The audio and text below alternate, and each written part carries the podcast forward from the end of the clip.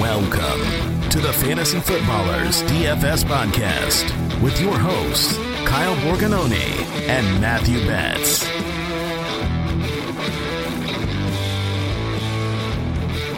Well, hey there, ladies and gentlemen.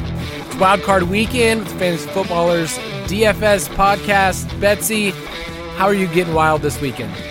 Dude, it's gonna be it's gonna be so wild. Um, did you just have a little southern twang there with your intro? I feel like you know you obviously left the south at this point, but clearly that's still a party right there. I like that. that wild card weekend. You know, you can take the south from the man, but you can't take. You know what? Here's the deal. with my accent and with where I'm at, I just can't. I can't leave it. I've noticed that y'all comes out a little too frequently. How are y'all doing? Hopefully you're doing well, Betsy. Uh, how are you gearing up for your Eagles to somehow make the playoffs at nine and eight? I mean, was there ever a doubt? Let's be real. Um, no, actually, I was thinking about this the other day. It was funny because I was like, man, you know, as an Eagles fan, um, you know, I'm happy. They're in the playoffs. I think we're playing with house money at this point, honestly. I mean, eight and a half point underdogs against Tom Brady. You know, the expectation's low. But I remember on the show, I had said that I thought the Eagles had a chance to potentially uh, come away with the one seed, uh, or not the one seed, but the first overall pick rather in the NFL draft. And now that looks really silly in hindsight. But yeah, hey, if we win, man, um, let's just say I was ready for it the whole year. Let's just say that your Eagles cost me some money because I was pretty down on them this year. I took an under on their win total at six and a half, and they made me look stupid. But we'll preview that game. We'll preview the rest of this six game slate. Um, with playoffs, it's a different animal. So we're going to talk about strategy. Let's get into the quick question. This one comes from Kevin Gibson. Which slate is going to be better for cash games? And specifically, when we're talking about that, the Saturday games or the Sunday games. And this week we have a Monday game where you could play that on kind of a showdown style. So, what's your approach on, on how you're looking at these games? Yeah, it's sort of fun because uh, however you like to play, there's an opportunity for it this weekend um, across both sites. Like you said, they have the Saturday to Monday slates. Both are also offering a Saturday only slate, which is two games, and then they're also offering a uh, Saturday to Sunday, and then just a Sunday, and then all the showdown slates. So, however you like to play, it's going to be there for you. I think if you're playing cash games this weekend, I mean, on the two game slates, even the three game slates, the edge is pretty small, especially when you're looking at uh, the player pool shrinking. There's not that much differentiation amongst like finding the best plays. So a lot of people have the same lineups, and it's sort of like one of those things where if you don't have like one of the guys that you need, you're pretty much done. Whereas on, on a main slate where you have 10, 11 games, you know, you can make a mistake here or there and still cash. So I don't play cash games in these two or three game slates. I'm more embracing that GPP life. I think cash is fine on the six game slate or even the five game slate. But yeah, on the short slates, uh, cash is not for me. That's for sure. Yeah, I think for myself, I tend to play more GPPs because you're looking at a pretty small variance. So, you know, you're looking at instead of playing Amari Cooper, you play Cedric Wilson, or, you know, instead of playing Darren Waller, you go all in on Zay Jones. You're just trying to find a little bit of leverage, and it goes a long way. So, yes, I'm with you. GPP life is what we talk about the most. That's what we'll kind of gear this show towards. And for me, it's like a chance to kind of turn Betz into this playoff animal, like playoff style bets is a different form, people. He plays pretty conservative throughout the year. He's really good at cash. He likes playing those small fields, but you might see a different side of Betz in this episode and over the coming weeks because uh, it's playoff time. So uh, excited for you guys. Excited for a lot of you if this is new. If DFS is new, this is DFS for the rest of us. So we try to explain it in a way that it's accessible, and we find that our listeners are pretty profitable throughout the year, especially if they get to use the DFS pass it pays for itself in one weekend, and you can get the discounted rate if you go to dfspass.com and use the promo code DFSPod. Betz and I are still putting out articles, pace of play. That dude, that thing was a monster for me to write. I mean, profiling all six games, the dart throws, um, all of those. So you can get all of our picks for FanDuel and DraftKings in the DFS Pass. But let's talk about these games. Stack Attack you and I are just going to go game by game and go through these six and talk about them from a stacking perspective. Uh, hopefully, for you at home, wherever you're listening, you know we're honestly, Betz, where do most of our listeners listen? There's only two places that's been confirmed across our uh, our outreach to the community. It's the study that we put out. Um, it's either on the toilet, which is fine, or you're walking your dog. That's pretty much the only two places in the winter that you're doing that. In the summer, I mean, we are built for mowing the lawn. Those are the three places that you listen to the show. That's for sure. Like I feel like that's our next sponsorship. Like DraftKings, I guess that's fine for a sponsorship for this show, but we're really pushing for you know a, a Toro or you know John Craftsman, Deere. like some John type Deere. of yeah. If you guys have a connection, um, if you yourselves put it this way, if you mow the lawn, talk to us and we'll we'll get you connected. Um, but this first game we're going to talk about is the game on Saturday. I'm going to be talking about them from a Eastern time zone because that's where Betz is. That's what I'm still used to. I'm still getting used to what it's like to be in Arizona. But Saturday at 4:30, we have the Las Vegas Raiders at the Cincinnati Bengals. This line is Bengals minus five and a half, and it currently has a 49 and a half point total. So with these two teams, there's a lot of pieces, honestly. And with the Bengals side, like Joe Burrow's been on fire recently. Uh, Ja'Marr Chase just won people fantasy championships for redraft leagues. But for DFS purposes, how are you handling the Bengals side? Because I'm going to be honest, I love Joe Mixon this week. He's the RB1 on both sites, but he's super cheap. Like on on DraftKings, he's 6800. So fitting him in your lineup, the RB1 is not a big deal this week. No, I'm with you. I like Joe Mixon a lot. I mean, and if you are playing cash on the six game slate, um, I think he's in there for you. I mean, you talk about the price. We're used to playing Joe Mixon when he even gets up into like the you know low sevens or mid sevens on DraftKings, and now he's down below that at 6,800. I think it's an awesome tag. When these two teams played all the way back in Week 11, I mean, it was the Joe Mixon show. 30 carries, 123 yards on the ground, two two rushing touchdowns. Can you project project that in this spot again? Hard to say, but when you're looking at running backs that profile for cash games, you want volume. You also like home favorites, and that's exactly what Joe Mixon is in this spot. Since he is five and a half point home favorites here against a Raiders defense that give up the most, um, or the fifth most, sorry, rushing yards on the year. So it's a great spot. I like Joe Mixon a lot. I think the only question or concern I have is just, you know, we've seen these games from him where he gets a ton of volume in the passing game, and then like the next week he gets zero targets. So I wish we had that floor to go off of that we knew we could get. It is in his range of outcomes, but still on the ground, this is a great spot as a home favorite. Yes, Joe Mixon's in my cash game lineup. I will play some cash, but um, he just feels super safe.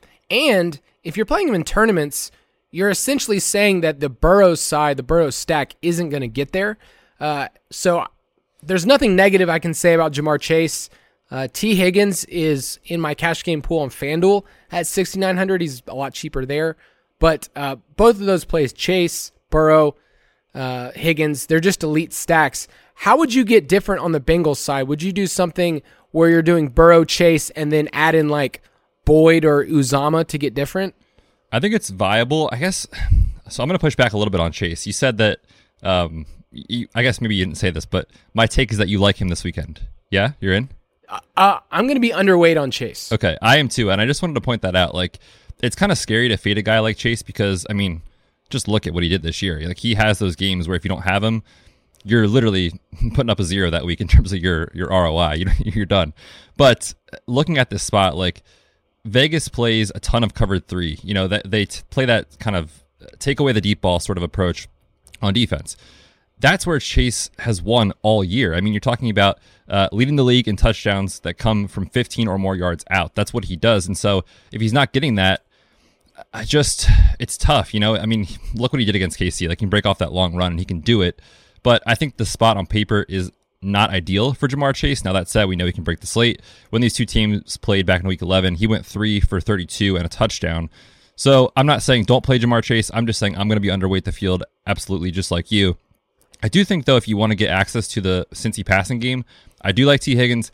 I also kind of like Tyler Boyd in this spot, which I'm not going to play it probably in cash or even in like a small field GPP. But if you're talking large field, no one's clicking the button on Tyler Boyd, and because they play that much zone, he's going to get seven, eight targets somewhere in that range, probably in that underneath type stuff. So on DraftKings, I think it's more viable on FanDuel because you need the touchdown. Not super interested, but I do think he's going to come in probably below 10% in GPPs. I agree. Uh, Boyd and I wrote in the doc, CJ Yo Mama is what I'm calling him right now, but CJ Uzomah has had blow up games this year.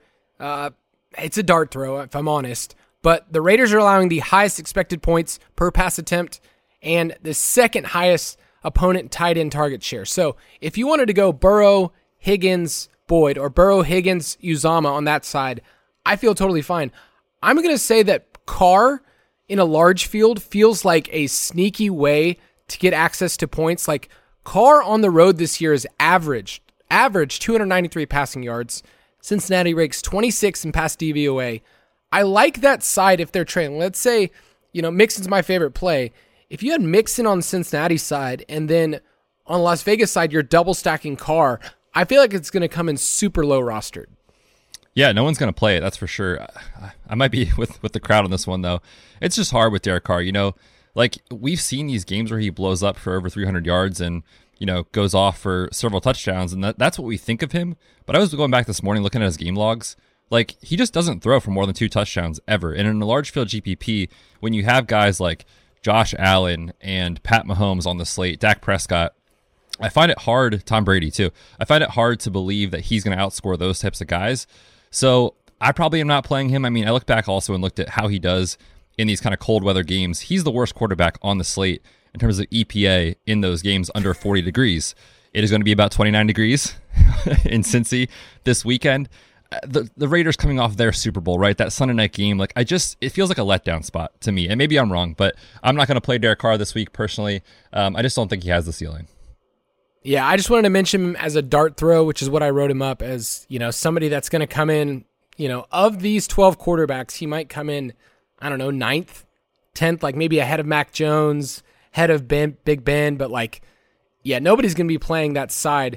I'm going to give a couple more questions. What do we do with Hunter Renfrow? I feel like he's a pretty safe play, but he has super negative correlation with Darren Waller. Waller saw nine targets last week, only two catches. So what are you doing with those two?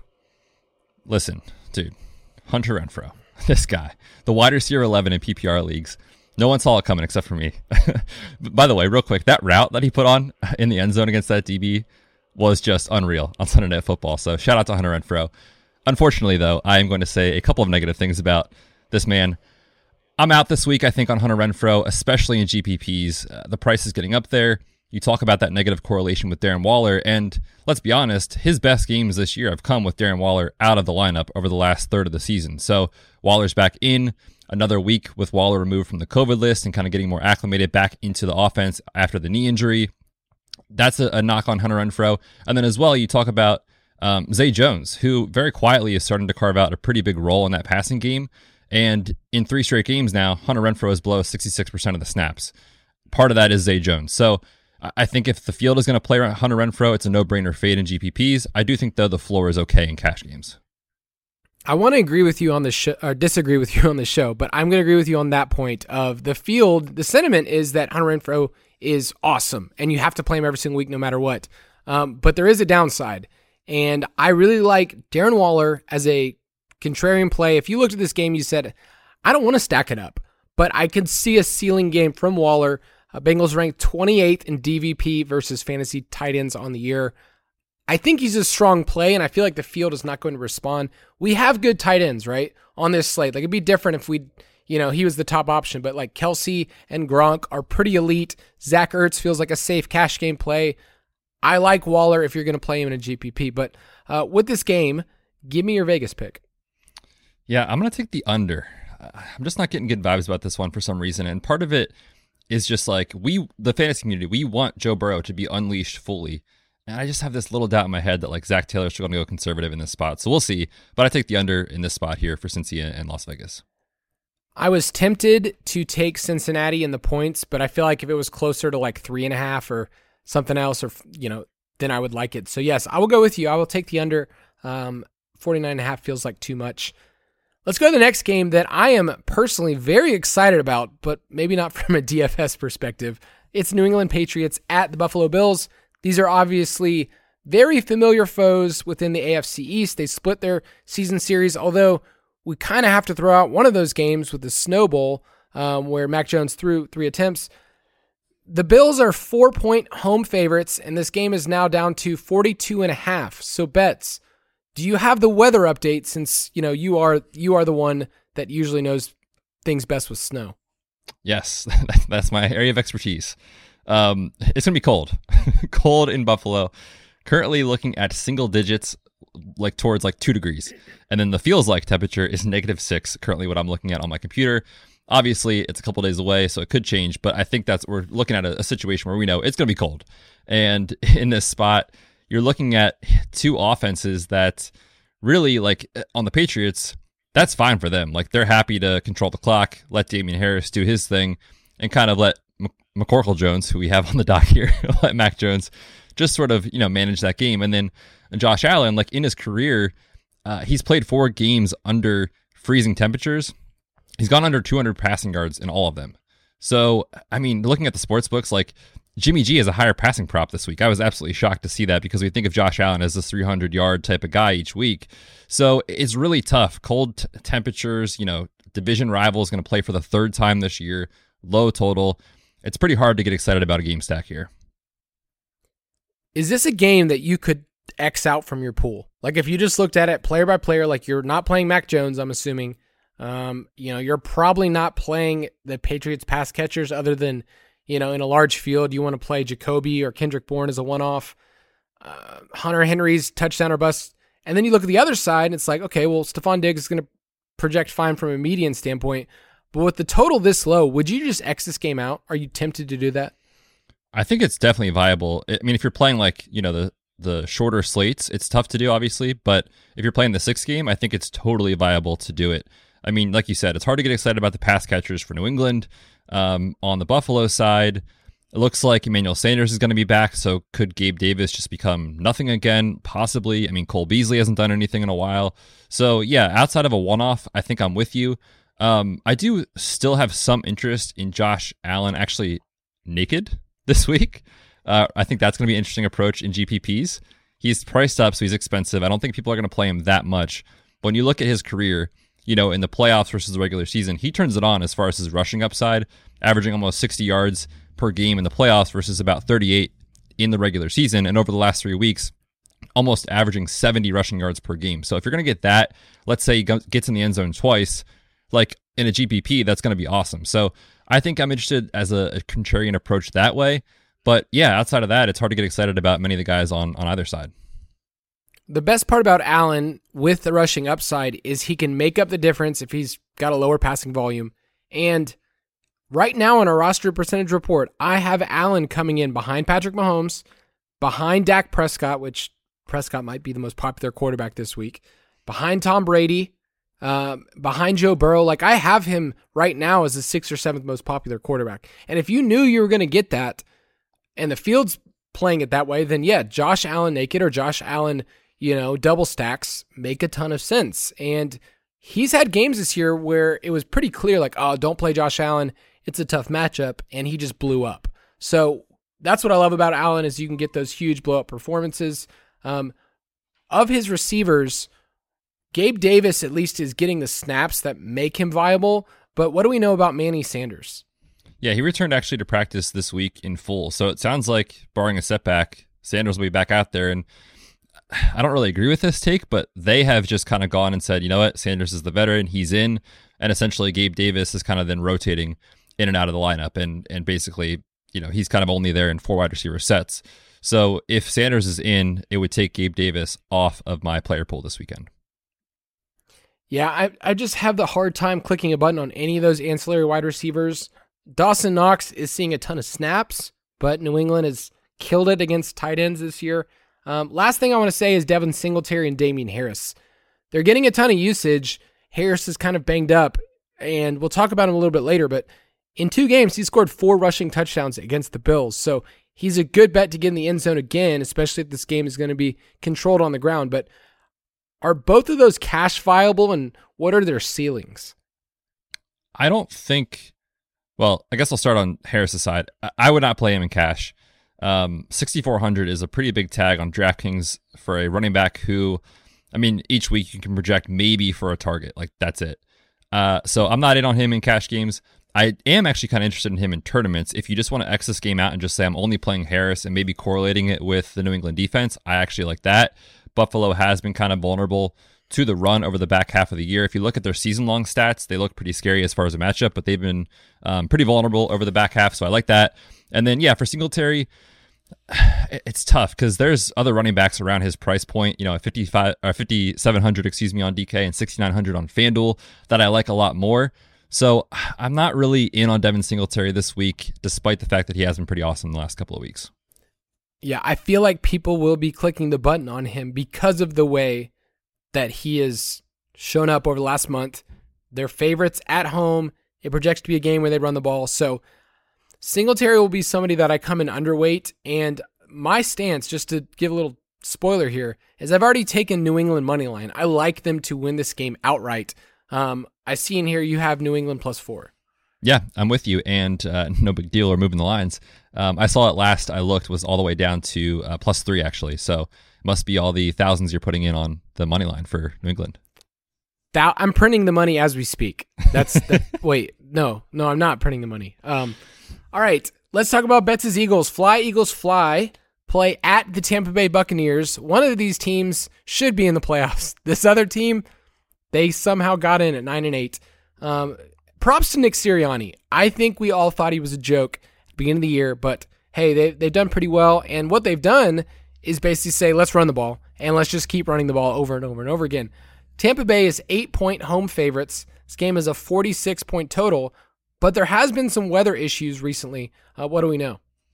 Yeah, it looks like the projection that I saw last was uh, possibly some rain, which isn't really that big of a deal often, but it does look like there's going to be some wind in like the 20 to 30 mile an hour range, which usually that's kind of what you hear around, um, you know, looking at how it affects the game is like once it gets above 20 miles an hour, that's kind of a concern. We have seen a lot of uh, money come in on the under. So we're seeing this. What did it open at? I think it was 48 and a half, 49 and a half. And now it's down to 46. So I guess that does take a little bit of excitement out of this game as far as seeing it kind of turn into a shootout. That said, you know, there's a lot to like still, I think, about both sides of the ball. For sure. I I think Leonard Fournette is going to be somebody in a lot of people's cash game lineup. He's priced way too low on DraftKings 5900. I think running backs as a whole we mentioned are kind of priced down. Uh, Philadelphia is allowing the second most receptions to running backs in the league, and there was a while that this guy was leading all running backs in targets, and then before he got hurt. So Leonard Fournette feels like a pretty elite play. Rojo, this is this is my statement to the people: do not play Ronald Jones at all. I mean, he might not even play at all, but he is priced higher than Elijah Mitchell. Please tell me why. I really can't. Um, I want to dunk on him right though. now. Kyle, that was just great. You know, hey guys, listen, if, if Ronald Jones is out, don't play him this week. It will not work. Well done, Kyle. Very, very good analysis on the show today. I'm just trying to, you know, there's one person out there that says, I'm playing him no matter what. I'm a Rojo truther. Don't do it. He's not good at football. Um, so with the Tampa Bay side, are you double stacking Brady like we've done the entire year? Um, or because this line has moved, you're a little bit more tentative about going all in on the Bucs?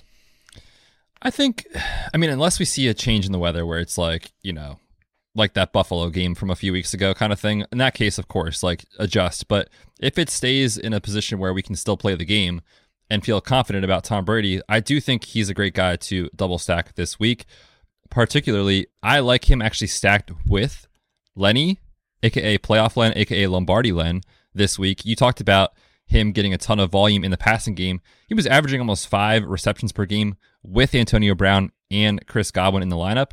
Those guys obviously gone. We've got Cyril Grayson with the hamstring issue, so he may not play.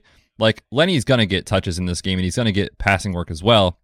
Philly allowing the second most receptions in the league. So I actually like them stacked together. And then the other one that I'm really excited about it's not as much Mike Evans, it's Gronk. I think this is a Gronk game. I think he can come out and smash. The best matchup on paper in terms of fantasy for tight ends is against Philly.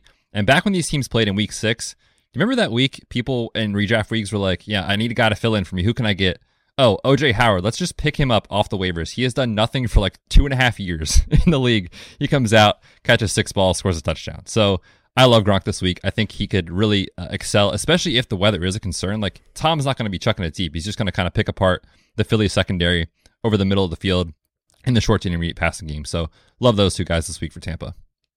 For sure. I like Gronk on both sites. And the biggest thing that I, the only thing I will say about Gronk is he is priced right next to Kelce. Like you, you're not getting the same discount that you got earlier in the year, but he's an elite play. Uh, if you if you wanted to go Brady, uh, Fournette, Gronk, as Bet said, I think that's fine. Would you run it back with somebody on the Philly side? Yeah, I think you probably have to at that point because what you're saying is, you know, this game at that point hits the over probably. You think Tom Brady comes out and has the type of game that we think he could potentially have, which is coming out to win you a GPP. If that happens, he's probably going 300 yards and three touchdowns. And so in those scenarios, you definitely want to be thinking about how does that affect the Philly side of the ball. And I think my lean is to say in those scenarios, it's probably that the Eagles get behind so much that they really can't rely on the running game the way that they want to. So I think in those situations, you would probably want to bring it back with someone like a Devonta Smith, or even if you wanted to go double tight end, uh, Dallas Goedert. I think Goedert's interesting on DraftKings as a GPP leverage play over Gronk. Like, don't get me wrong, Gronk's like he's my favorite tight end that you can play, but there's also a chance that he goes out and goes, you know, three for 50 or something, and Goedert catches a touchdown. So Goedert's kind of an interesting tournament play. I do like Devonta Smith. I know he hasn't done a, stu- a ton, but still leads his team in air yards by a wide margin. And if those hit, they hit. Tampa Bay is also allowing the highest opponent pass rate in the league. So I think the way that this game is going to go is Philly's going to get behind. And it makes Jalen Hurts that much more interesting when we know he has to throw the ball. Like his pass attempts were massively different throughout the year, like in terms of what he was doing beginning of the year. Then they became a run centric team. Um, he averaged 35 pass attempts through the first two months. 35. He's averaged fewer than 24 attempts uh, since then. Like it's it's the Eagles lead the league in rush rate for a reason because they have a running quarterback. But um, Hurts at 6100 feels really cheap. I like him, and I also was looking around like what his roster percentage is going to be potentially, and it is not high this week, which I'm pretty excited about him for tournaments you talked about it, you know, like even if they get behind, you're going to see a lot of dropbacks for Hurts if they have to abandon the run. But that means good things for Jalen Hurts' ability to scramble, pile up rushing yards, all those sort of things. We know he can find the end zone when they're close. Sometimes they give him a QB sneak, so that's in play this week. So yeah, I like that a lot actually. And if Jalen Hurts is going to come in under, you know, other names in this in these spots like Dak Prescott and those sorts of names, Joe Burrow, etc., I, I like Hurts a lot for tournaments. Where do you have him right now in terms of popularity for the roster percentage report? It's hitting around the fourth or fifth highest quarterback. It's yeah, just on DraftKings, they priced him too low, and everyone knows how consistent he's been. Let me give you a hot stat. You want a hot stat, Betz? Oh, I would love one. Jalen Hurts has 19 career starts in the NFL. Okay, 19 career starts. He has averaged 8.82 rushing fantasy points per game. Okay. So 8.8 point, that, that's a big deal. To give you context, Lamar Jackson, probably the greatest running quarterback of all time, in his starts in his career, he's averaged 8.6. So Jalen Hurts is giving you top end production. I mean, he had 10 rushing touchdowns, um, which is just nuts this year. So I like Hurts. And if you're going to do Hurts and just single stack him, pick Devonta Smith or pick Dallas Goedert and don't pick Jalen Reagor, That's totally fine. Uh, that's where I'm at in this game. But give me your Vegas pick. Is this a bad pick? I, I have Eagles plus eight and a half. Is that just me being a homer, or what do you think? I mean, these two teams played each other a lot closer, right? What was that, week six? Yeah. I so what I think could happen here potentially is like the Bucs come out, they do their thing, and then like the Philly or the the Philly, the Eagles come back with like a backdoor cover sort of situation. So I will take the Eagles plus the eight and a half, especially with the total coming down. Yes, I would have. This sounds like so hindsight. The under sounded a lot better when it was at 48 and a half. uh, 46 is kind of tough. I just, I trust Brady. I trust him at home. So I will take Tampa Bay minus eight. And I wish it was, you know, six or seven, but uh, it, it is what it is. You just want to set your own uh, lines and then bet them?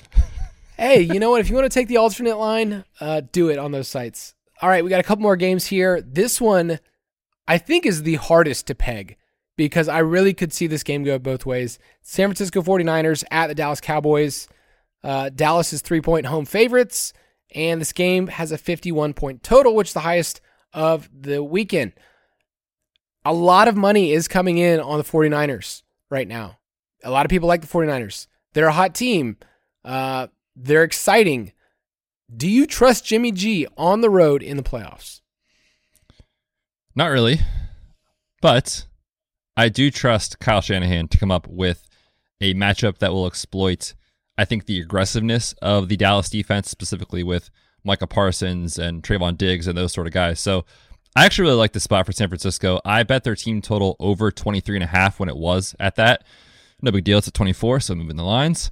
And uh, and the reason that I like this spot for San Francisco is because I think Dallas's defense is overrated. They've been awesome with takeaways and turnovers and, and that sort of thing. But when you look at like PFF coverage grade and uh, yards allowed and, and, those sort of things, especially yards after the catch, they are 31st in the league. And this offense is designed to allow Deebo Samuel, George Kittle to operate after the catch. So I'm pretty excited about those guys. The tricky thing is that when we see them have a ceiling game, the other one doesn't. So I don't think you could play like Mitchell and Deebo Samuel or, you know, Deebo and George Kittle together. I think you have to kind of pick and choose your spots, but I think someone on San Francisco's side of the ball pops off for a big game this week.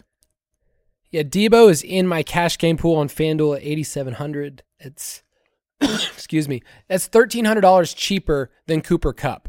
And looking back at Deebo Samuel's game logs is a thing of beauty. He's been in double digits on FanDuel, which is a non PPR site, you know, it's half PPR. He's been in double digits for eight straight weeks. It's because the dude is averaging 6.2 yards per carry and they keep giving him the rock. So when you see that type of usage, you can bank it in. So Deebo feels like the safer play. Kittle is the, who knows? Like, are we going to see a two for six game or are we going to see him explode? So always love me some George Kittle, but apart from a contrarian tournament play, that's all you're going to do. Uh, but let's talk about Elijah Mitchell. The last two weeks, he has seen a, an insane, insane usage uh, getting the ball. Jeff Wilson hasn't even touched it. So, what are we doing with him? Because on DraftKings, his price is egregious. Yes, he is insanely cheap. And you put this out uh, to me and on social media. You were like, what is happening? Why is Ronald Jones more expensive than Eli Mitchell? I don't know. I don't know. Eli Mitchell's role is insane. You talk about it, you know, over the last two weeks, he has 44 touches. JaMycal Hasty has four. Jeff Wilson, as you said, has the same number as you and I. So it's his backfield and his backfield alone. If you think San Francisco can keep the game close and not have to abandon the run game, which is what they want to do, then yeah, you have to like Elijah Mitchell in this spot. Um, his price tag on DK is just silly. Do you think if people are playing Dallas stacks, and I know we haven't mentioned them yet, but like Dak feels safe. He's turned it on the last couple of weeks. He feels like a very good combo of like floor.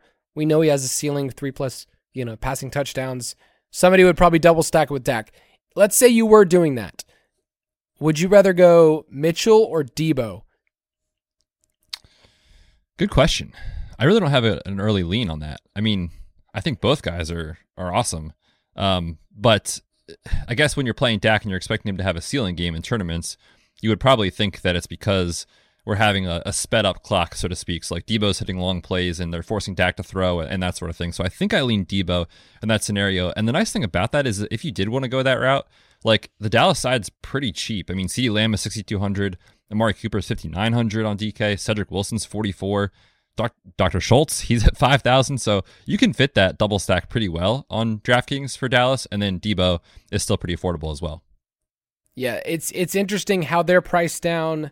Uh, but yeah, I think Deebo's probably the better option. These two teams could not be more opposite in pace. Like Dallas led the league in neutral situation pace.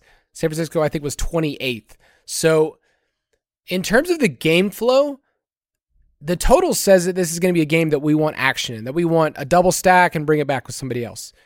But also, there could be a scenario where San Francisco gets a hold of the league and they just sit on it and and this game turns out to be you know 20 to 14 or you know it just, and it hits the under. So i like this game. It's volatile but i feel like the route is very clear to me. Like the, it's clear the pieces that i want. It's eli mitchell or it's Deebo, and then on the dallas side i'm going to pick dak and i'm going to double stack it and forget about zeke.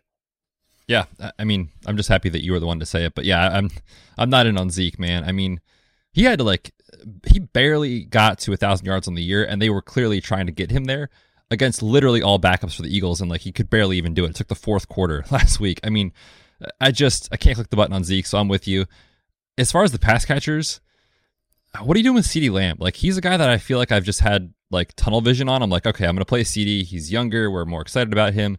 His ADP on underdog in, in off, the offseason was like, you know, 15th overall or something like that. Like he was a guy we were so excited about.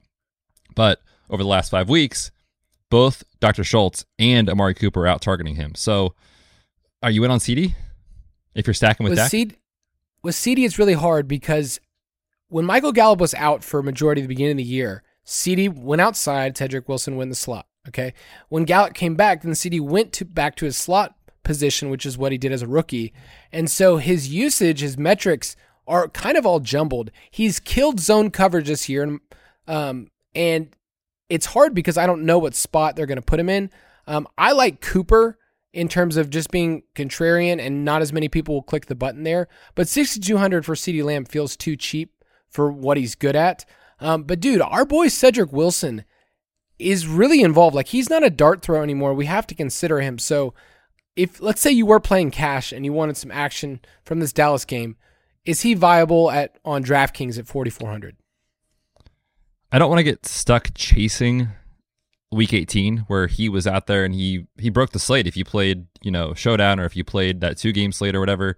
Um so I, I don't know. I don't think I'm going to go there in cash. It's just tough because you know, you're talking about an offense that yeah, they throw a lot, but if CeeDee Lamb gets a handful of targets, and Amari Cooper gets targets, and Schultz, and the running backs out of the backfield. By the way, Tony Pollard's back. So it's tough to see a ceiling there, or, or rather a floor, I guess, with Cedric Wilson. So I think I'm out in cash games, even though he does have a pretty good tag. I know that we want exposure to the Dallas passing game. Like that's the route that we want to go because San Francisco secondary is in shambles. They still have your boy Josh Norman out there. I mean, dude, at this point, Kyle, I think you could probably take the field. Guys, Josh Norman is definitely not Betz' boy. He he can't stand him. It's really fun when you're on a show with somebody that's that's your friend that basically you and I get to throw out anybody and say your boy and just see how they respond.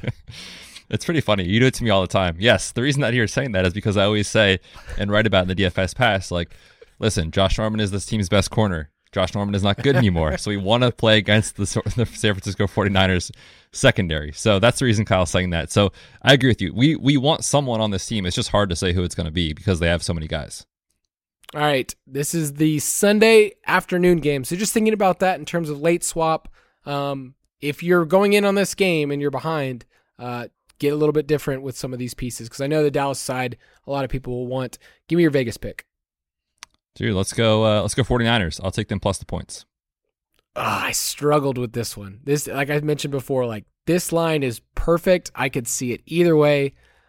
I'm going to take Dallas minus three. I just they're at home. I think San Francisco should not have been in the playoffs, but they got in. All right, two more games. Let's talk about this one. Might be quick. It's Pittsburgh Steelers at the Kansas City Chiefs. The Chiefs are 12 and a half point home favorites in Arrowhead. 46 point total. The Chiefs have almost a 30 point team implied total. What are we doing with the Chiefs? Uh, because it seems like they should steamroll, but Patrick Mahomes, we'll talk about this in a second in terms of his passing prop. Um, the yardage really hasn't been there. It hasn't. That said, they're still among the, the leaders in like pass rate over expectation, not only in general, but also when they get in close in terms of the red zone. So I think you could see a game pretty similar to what we saw last time, where Mahomes came out, threw for about 250 yards, and he threw three touchdowns. Can that win this slate? Sure, especially if the other guys fail. But it's really difficult because I wish we had a spot where, you know, we would get Big Ben to push Mahomes back and forth, and I just I, I can't see that. So I think he's fine. I'll have I'll have exposure to Mahomes. Don't get me wrong, but uh, this is a game where I'm pretty excited about the running back for Kansas City, especially if we get one of these guys alone, whether it's CEH or Darrel Williams. And with CEH especially, it is important to point out he was limited on Wednesday. We haven't seen him in a couple weeks because of his shoulder issue. Downgraded to a DNP today on Thursday. So we'll have to see what happens Friday. But if you're getting Darrel Williams by himself in this backfield, we've wanted to, to play our running backs against uh, Pittsburgh pretty much whenever we can in the last couple of weeks. And you could get Darrel Williams by himself. So is this one of those situations? If you knew CH was out, Darrel Williams is a cash lock. I think so. Yeah, his his price tag is pretty good, fifty five hundred on DK. Yeah, they somehow become a run funnel. They're allowing the most rushing yards, the highest expected points per rush attempt, and the highest rush rate among all playoff teams. So that's something that you want to jump on. So Darrel Williams, I think, is a really safe play if he's the only dude there. The problem I have with this game is Pittsburgh and if they can I mean, can they push Kansas City? I looked this up. The Steelers, over the last three weeks, they've run the most plays in the NFL. And one of those was against uh, Kansas City. They also had an overtime game, but most plays in the NFL. Here were their points in those three games 10, 14, and 16. That's not going to get it done. I think it's just the way you said 10. Like you just you brought it up so well there, you know, queued it up perfectly for yourself. Here are their points. 10. it has not been good, man. I'm with you. Yeah, and and really on the road too, like historically, Big Ben and the offense just doesn't roll the way they do at home in Heinz Field. So, yeah, I don't think you have to force a bring back in this spot. Um, it's tough because Diontae Johnson's going to see targets, but like, is he going to break the slate for you? I highly doubt it. So I, I might not even play anyone on Pittsburgh, honestly. Yeah, I wrote him up as a cash game play because of the pure volume. I mean, he had over 100 receptions this year, but in terms of stacking, this is how I'm seeing this game. It's Patrick Mahomes, and then I'll probably play Travis Kelce with him, um, and then maybe run it back with Diontae, or I'm playing Darrel Williams in the Kansas City defense and getting out of here. Yeah, I like the Chiefs, D. That's a great point. I mean, anytime you have a chance to play a home team that is favored by this much, where you know absolutely in the second half, Big Ben is going to have to drop back and throw and throw and throw behind a bad offensive line, it's going to create opportunities for takeaways and sacks. So I do like the Kansas City defense if you have the salary to get up to them. And I think correlating them with the running back makes a lot of sense. All right. So the biggest question I have is a player we haven't even mentioned that he's the one player that could break this slate. It's Tyreek Hill. He's failed to 2x on his salary in four of his last five games. Like 2x is like a cash minimum. So we're not getting any of the rest in terms of his ceiling. So what are you doing with Tyreek? I know this past week, like we didn't get much of anything. Uh, I mean, are you, right now my stance is to go underweight. Do you know? Do you have what he is? What are you projecting him for in the DFS pass? His projection is still strong. I think we have him at the. I can look this up, like the fourth highest for wide receivers. As far as roster percentage. Oh no, sorry. In terms of just his points projection, um, his roster percentage is is definitely lower than it could be for breaking a slate. It's always scary to fade Tyreek Hill because he can put up 203. Um, but I'll look it up and see where he's landing. All right. Yeah, you do that real quick while I talk because I'm going to say my approach really with Tyreek is that I think I want to be, I want to do it the opposite of what the field is going to do. Right. And it's kind of kind of sounds like a cop out answer, but we've just talked about there's paths to, you know, Mahomes having an okay game, but not an incredible game. And usually what happens is like when Mahomes has those okay games, like Tyreek Hill isn't going bananas down the field, it's going to be uh, run, the running back that we want to play. So I think if the field is saying, I don't want to play Tyreek Hill this week because I know he has that ceiling, I'll play a couple lineups where it's Mahomes and Ty- Tyreek stacked together. But if the field is going to say, like, it's Tyreek Hill, he's only 7,100 on DraftKings, that's, that's too cheap, I'm going to play him, then I'll probably come in underweight. I think the thing that's different about Tyreek is the price. Like if we were getting Tyreek as the wide receiver two or three on this slate, then I think you know, it'd be different. But like right now, 7,100, cheaper than Stefon Diggs. You know, he's coming in as probably the third or fourth highest wide receiver. Yeah, so I think in that scenario, I'll probably I'm going to have exposure, but I think I'm going to be a little bit underweight. Yeah, it's it's tough. I just don't see the Steelers being able to push them. And so if that happens, then I like this game to hit the under. Um, I don't believe in the Steelers to hit their team implied total because they haven't even hit that in three weeks and definitely didn't hit it when they played these uh, played Kansas City. So um, right now, that's my favorite bet is Pittsburgh doesn't hit their team implied total. Um, what what's your Vegas take?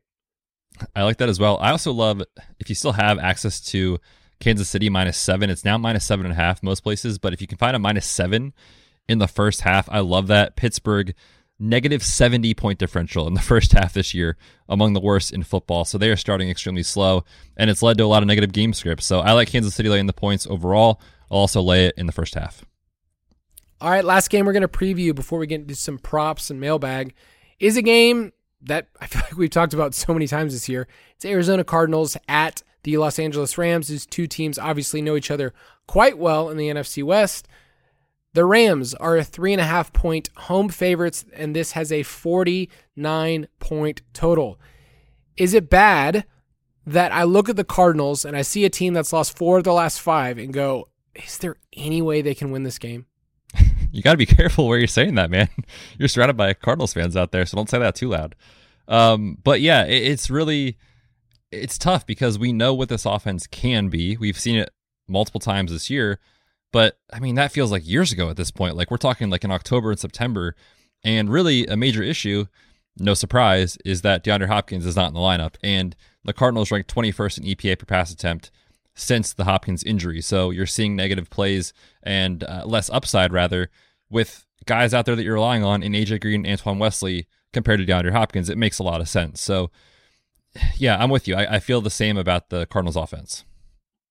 The Cardinals are just really hard to decipher because there's games where they're super efficient, they're up tempo, and there's other games where they just want to run the ball and they just end up not converting and sustaining drives, or they don't convert in the red zone. That was Kyler's bugaboo for his first two years, and I just seen that happen more and more without without Hopkins. What do we know about James Conner heading into this week? Yeah, so he left week 18 very late with a rib injury. And so as of right now, we're pretty much up in the dark on what's happening because we're recording this on Thursday afternoon. And because this game is the Monday night football game for the first time ever for the playoffs, um, we're not going to have a final designation on these running backs until Saturday, actually. So we need to basically just say with the caveat like, if both guys are in, I don't think I'm in on this game as far as the, the one I want to play. But we have just seen when either one is out, the running back that's in, whether it's Edmonds or Conner, gets just one of the best workloads and roles in football for running back. I mean, you're talking about a guy that's going to play around 90% of the snaps, going to get somewhere in the range of 20 opportunities, probably more. Um, so I like both these guys. And if you're playing the six game slate, one thing that I'm really interested in doing is let's say these guys come in questionable or one's questionable. Like I'm trying to leave late swap options open for me to swap onto or off of these running backs because if you get one by himself, the field is not going to want to wait for that information. So if we can get that as a sneaky way to kind of get that running back alone, I'm pretty interested in that in tournaments. Yeah, I think what's interesting is the Rams wide receivers. So Cooper Kupp is going to be popular. He's going to be probably first or second in terms of roster percentage, um, even at that price. So if you are going to late swap, you have a ton of money to work with, right? Like I mean, you're, if you're saying, "Hey, I know Kupp's going to be popular, and I want to move off of him just to get different or to get ahead, whatever," then Beckham's down there at 5100, Van Jefferson at 4700. I feel like they're going to be super low, and if there's a way for you to get different in this game um, and still have those options available, then uh, those are the two pieces that I want that I want access to. Um, Beckham really showed out against the Cardinals when they played a couple weeks ago on Monday night. Christian Kirk is going to be popular though, so don't think you're getting sneaky. Uh, the reason why I mentioned that is Kirk is only two hundred dollars more than OBJ, and so that's a really easy pivot to make if you wanted to in this game. But those wide receivers and the fact that this is Monday, I think, is I think what's going to make or break people's GPPs. Yeah, I could definitely see it there for sure. So yeah, I think that's a great call as far as the late swap stuff. Um, what do you do with Matthew Stafford? Like, are you building around this game because? I'm not going to lie, people. If you check the DraftKings account, it doesn't look good for yours truly over the last couple of weeks. I keep playing Matthew Stafford double stacks, and he keeps being okay or bad, honestly. I mean, there was one week I played him in cash. Remember the game it was against uh, the Vikings about three or four weeks ago at this point, and he just let us down. He just burned us. So I've been playing him because we know the ceiling is there, but he has been not great. Eight interceptions in the last four games. And essentially, when he plays that way, the Rams offense struggles. And it, it makes sense, right? You're giving away possessions and that sort of thing. But when he plays these clean games where it's, you know, no interceptions, no turnovers, the Rams roll. So they go with Matthew Stafford. And if you think Matthew Stafford can come out and have a good game here in a good spot on paper, he's an interesting, I think, contrarian stack that I don't think a lot of people will be on this week. I treat Stafford a lot like a lot like Brady, where I if I'm playing him, I'm double stacking him, right? Like that's that's how I'm doing this. And so I get it, it's been rough recently. Arizona sports the lowest pressure rate and gives up the highest percentage of their touchdowns via the air of any playoff team. So if it's going to come anywhere, that's what I want. I'm not probably messing with Sony Michel and the Cam Akers and how that's going to sort out. Um, I just can't bank on that type of usage. So I will be playing Stafford. I mean, I'm probably playing Kupp. And then I'm picking one of those ancillary wide receivers. So I like him in GPPs. I'm choosing to believe because I, I, I got burned last week. Last week when they were up 17 nothing against the 49ers, I thought that was a done deal. Like it was just over. And that was, you know, going into really the second half. So Um, when these two teams have played, this game has hit the over 53 and 57 points. So I like the offense for the Rams. What are we doing with Kyler? Like, can you play him naked? Are you playing him with Kirk? Are you playing him with Ertz? Well, real quick before we move on to Kyler, um, I just want to point out Tyler Higbee as a very contrarian type of play. Uh, the the only question I have is on a slate like this, where you have Darren Waller, Kelce, Gronk. I mean, Goedert can get there. Heck, Zach Ertz can get there. Like, it, there can be any of these guys. I think can finish as the tight end one.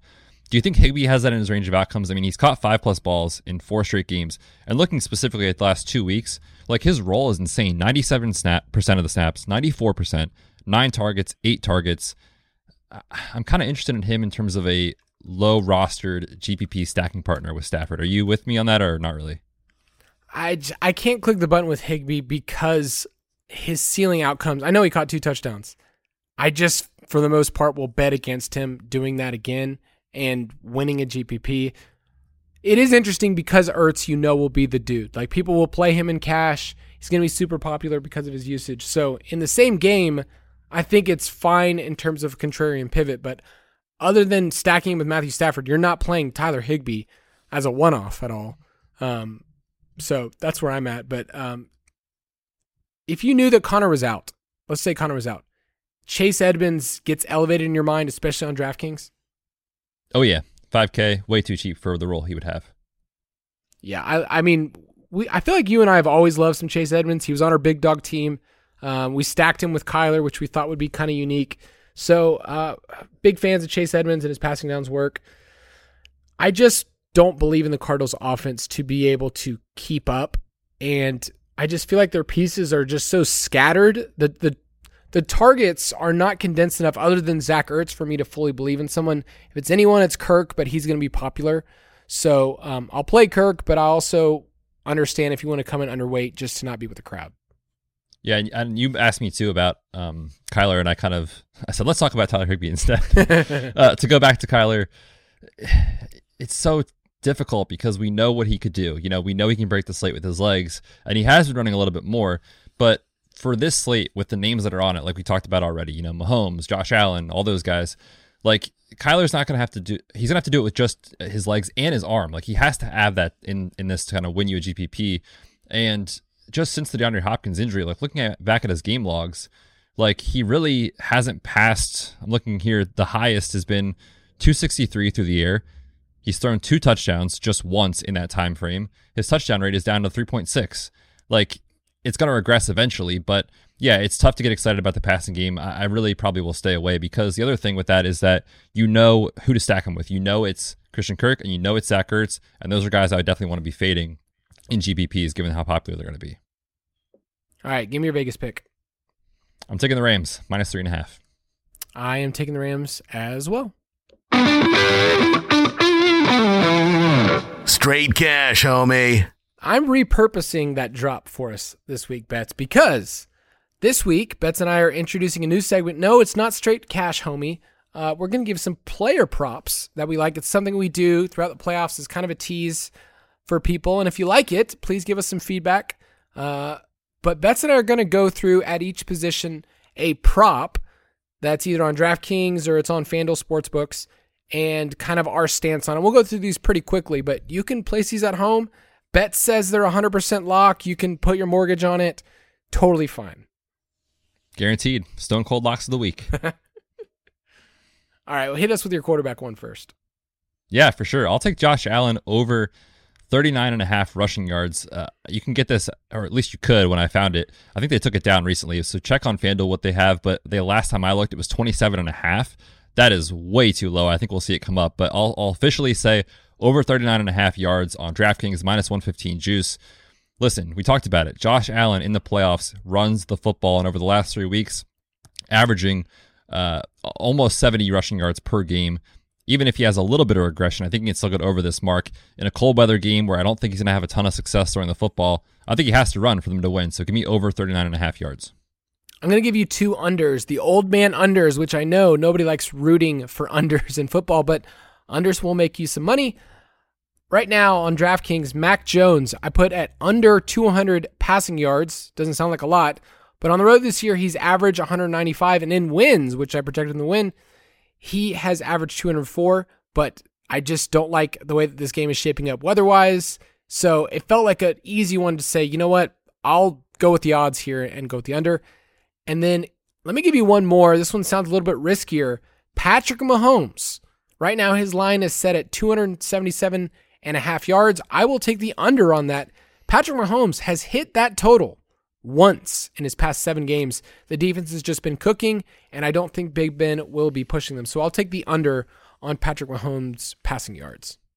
Nice. And yeah, and also, listeners, just so you're aware, don't th- take this as DFS advice. This is completely separate. So we're not saying don't play Mahomes because we don't think he can throw for 270 yards. This is totally separate. But um, yes, I'm with you. I also took Mac Jones under 19 and a half completions the other day. So I uh, am with you in terms of I don't think it's going to be a Mac Jones game. At the running back spot, I'm going to go Josh Jacobs under 20 and a half receiving yards. And the reason for that is Jalen Richard, who, if you look at the routes run from these two running backs over the last month of the season since Richard came back, he has started to trend upwards in routes run. Josh Jacobs coming down. I just 20 and a half is, is kind of a lot for for running back in general. So I will take the under there. And then I like Elijah Mitchell over 18 and a half rush attempts because he's done it every game. he's just done it every single game when he's had the opportunity to get the full workload. Kyle Shanahan absolutely loves this dude. Gone over this mark in four of his last starts. So I will take Eli Mitchell over 18 and a half rush, rushing attempts. All right, I'll hit you with two running back ones really quickly. Damien Harris to score a touchdown against Buffalo is plus 120 right now. So I took that one just to get in the end zone. He has four touchdowns against Buffalo this year, including a three touchdown game. So if I like the Patriots to win, I think it's going to come through the ground. If it's going to come through somebody, I'm believing it's Damien Harris. And then this one's kind of quirky, but JaMycal Hasty, his receiving yards line is eight and a half yards. Did you know that he's run just as many routes over the last three weeks as your boy Elijah Mitchell. So he's matched him there. And if this game goes south in any way, I think he'll get some more passing down work. I actually did know that. I was looking at uh, some Elijah Mitchell Dang receiving it. props today, and I was like, "Oh, look at that!" And then I saw you had Hasty in the doc, so I was like, "Yeah, we'll just roll with that." But yeah, no, he is running um, just as many as Elijah Mitchell. He's kind of operating as the passing down back, so I think that's pretty interesting. Yeah, eight and a half yards is. If you've ever done this, a wager on an over under when the yards are that low, it is crazy frustrating because it's super low for a reason. I had one last week with Adam Trautman, and his over under was at 19 and a half yards. First catch of the game, 18 yard touchdown. And I sweated out. He didn't have a catch the rest of the game. I took oh, the under. Those are the absolute worst. Yes, those are the worst. Um, but that that play is sharp. I like the the over for Hasty. Um, I'm going to take an under for a wide receiver. I'll fade Jalen Reagor at this point. I mean, under 17 and a half receiving yards. I think you just look at how this team values Jalen Reagor in a game where they sat everyone, and I mean they sat everyone. He played almost every snap in Week 18. Jalen Reagor has games in his game log where he has zero or negative receiving yards. I don't. I mean, can he go over this with one catch? Absolutely, sure. But in crunch time, in playoffs, are they going to target him? I doubt it. And as well, we mentioned there's some weather concerns here, so I will take the under for Jalen Reagor. I'll take another under. So you you took the great Jalen Reagor. I will take the great Bryan Edwards and his prop line of 23 and a half receiving yards. I will take the under in his last eight games. Bryan Edwards, he's averaged a robust 1.6 receptions and 17 receiving yards per game. I will take the averages on that one. Yep, that's a good call.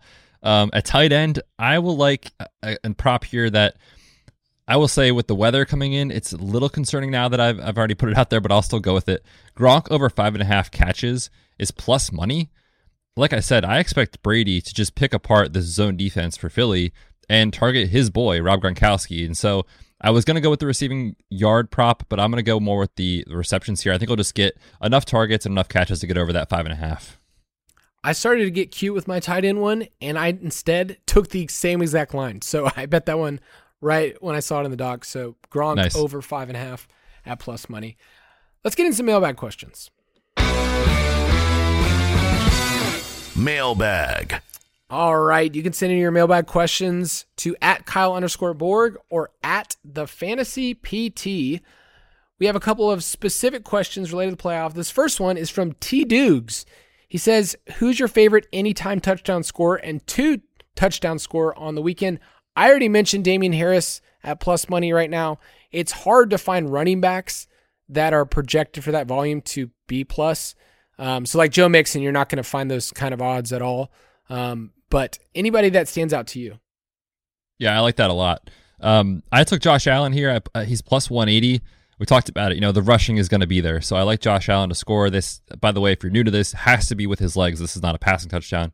He has to run the ball in, or I guess in theory, he could catch one um, on a trick play. But he's my answer for that. And then for a guy that I think can score two touchdowns, I'm in love with Gronk this week. That's the bottom line. I think you got you guys can tell that by now. Plus 55 um, on the odds there, 5,500. So like Gronk this week, score two touchdowns. Yeah, it's really hard with two touchdowns to like. I mean, any anybody could do it, but the odds are just never that great. So I will throw out one. I mean, Ja'Marr Chase is plus 600. So at least you're getting somebody that you've seen do it. Uh, I just I don't like to throw out a lot of those with two touchdowns. It's it's just tough tough to do. But on FanDuel, Ja'Marr Chase at plus 600 um, feels okay to me. All right, this one's from Kendall Lowe. Any different strategy for head to heads on a smaller slate? Yeah, good question. If you are playing head to heads, we talked about it, it's not the best idea. We think in terms of getting an edge in the like two game or the three game slate, but if you're playing the six game slate, be sure to be ready to late swap. And you can late swap specifically for your head to head matchup. You don't have to, you know, alternate or take out, I should say, um, a player in every lineup when you do this. So when you're going into your head to heads, you can see who your opponents have already played.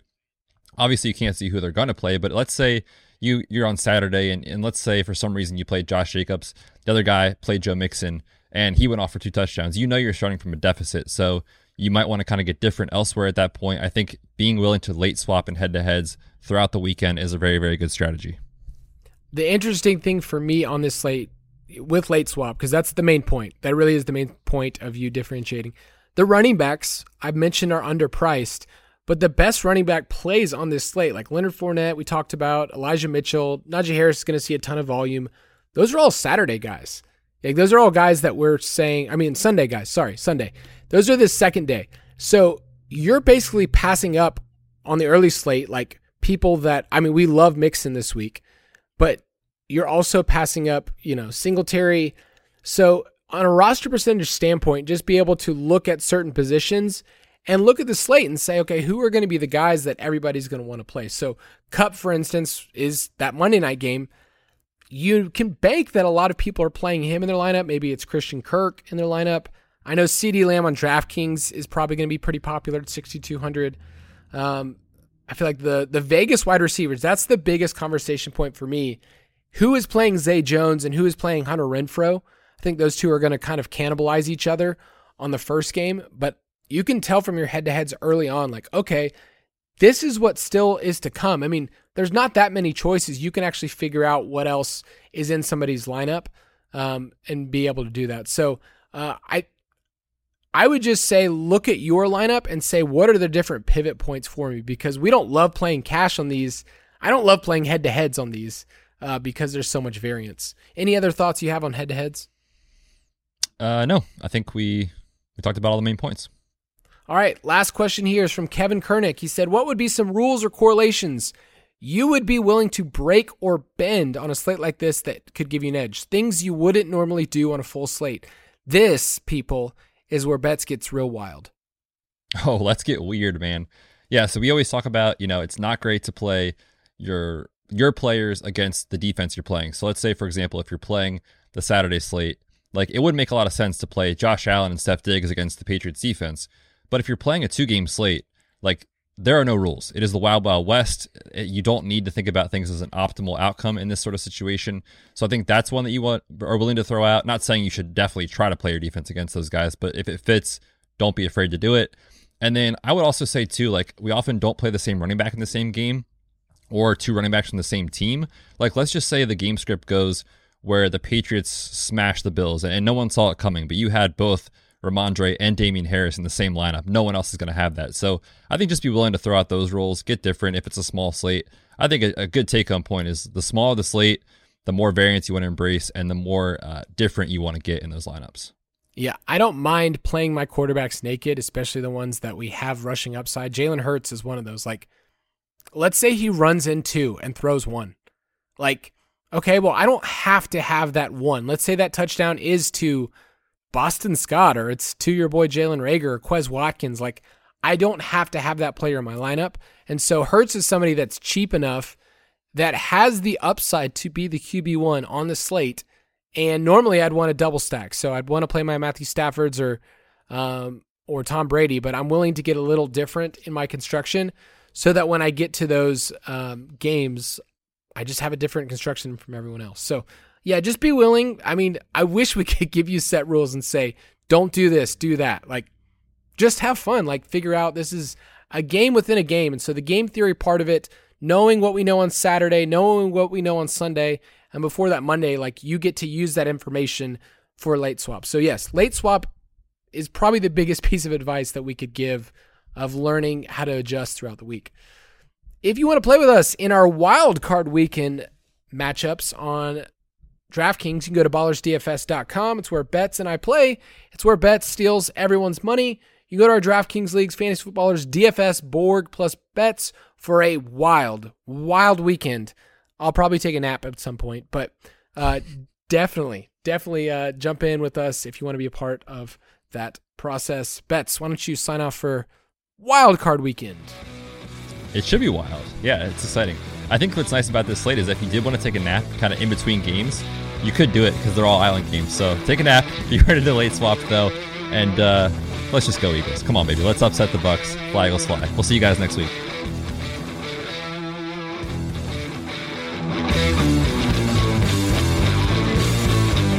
Thank you for listening to another edition of the Fantasy Footballers DFS podcast. Don't forget to visit us on the web at www.thefantasyfootballers.com.